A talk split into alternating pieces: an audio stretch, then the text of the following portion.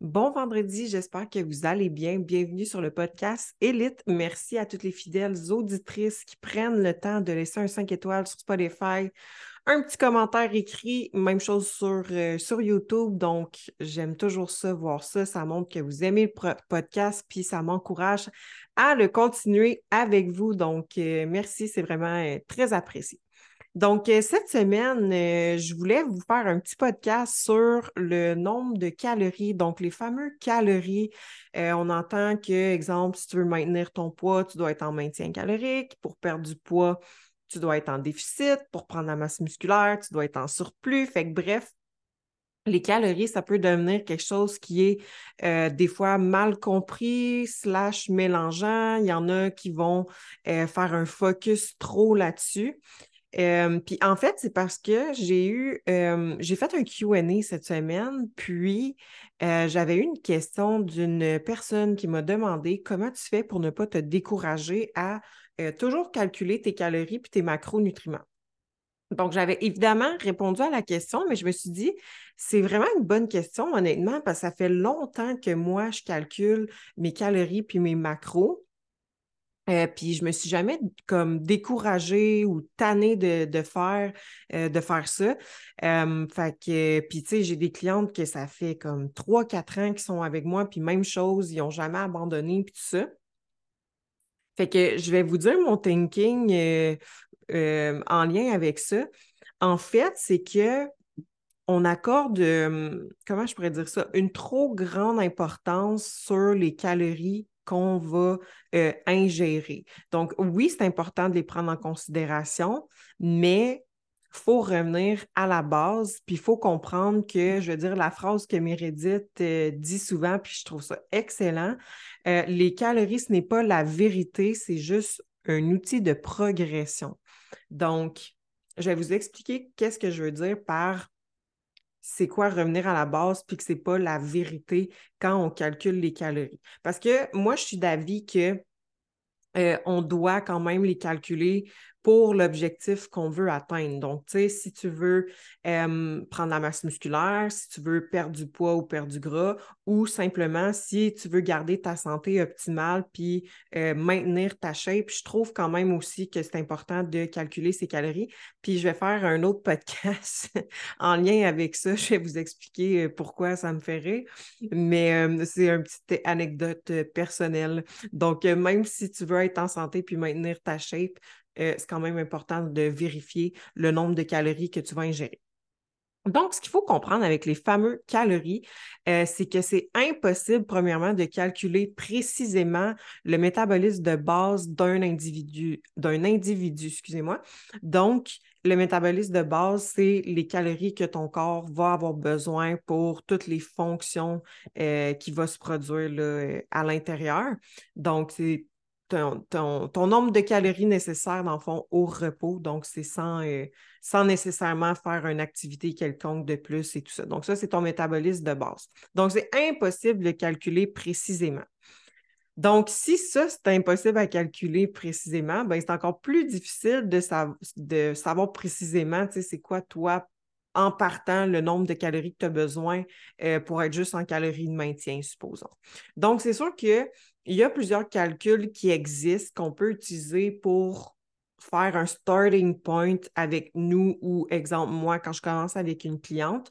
Donc, c'est pas rien de précis. Euh, fait qu'on peut faire le petit calcul. Il y en a un qui me vient en tête, c'est le Harris Benedict.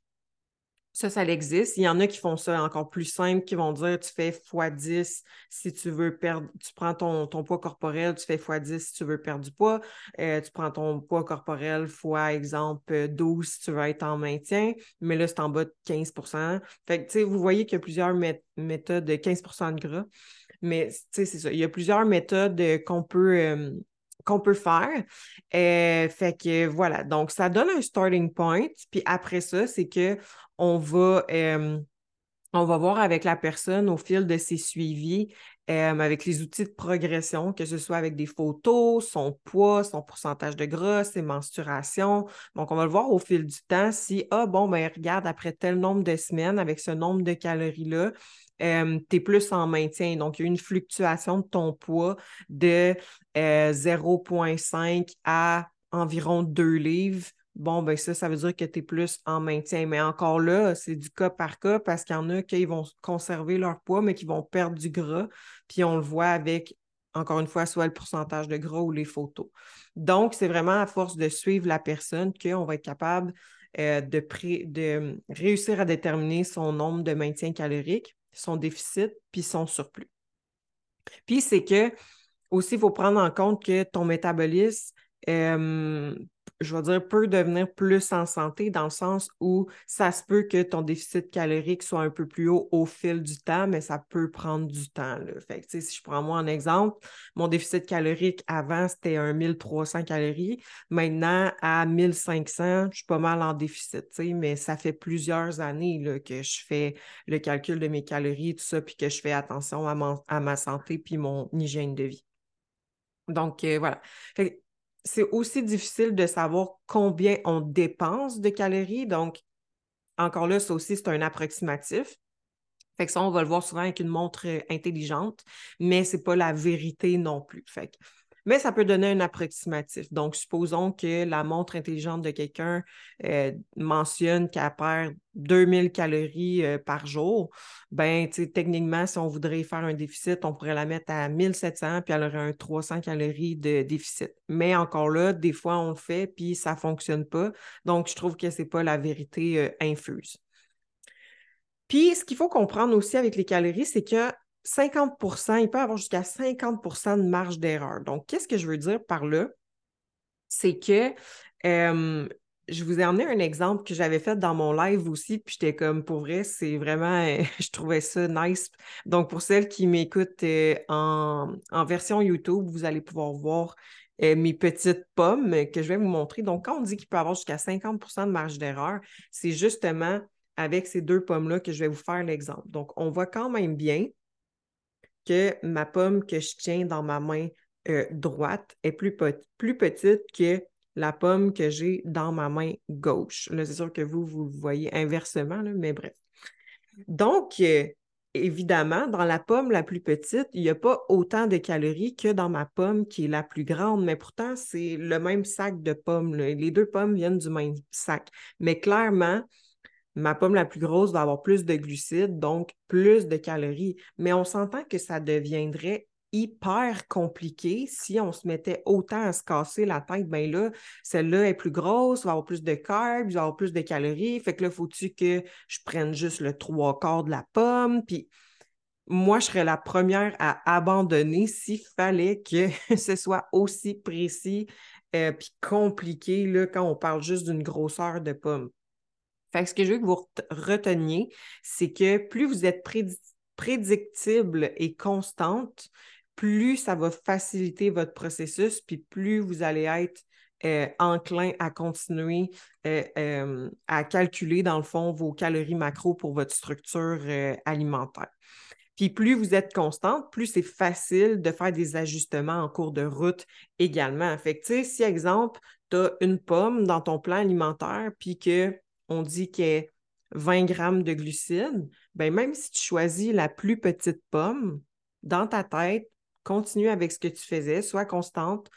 Ta pomme, même si elle est petite, est 20 grammes de glucides. Même chose si tu prends la plus grosse. Peut-être qu'en vrai, elle est 23 grammes de glucides, mais on s'en fout.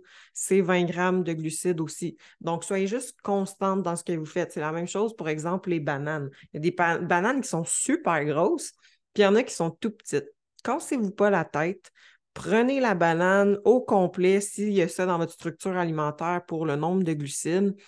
Euh, ben, tu sais, le nombre de glucides pour une banane ou comme n'importe quoi dans les fruits comme ça, c'est un approximatif.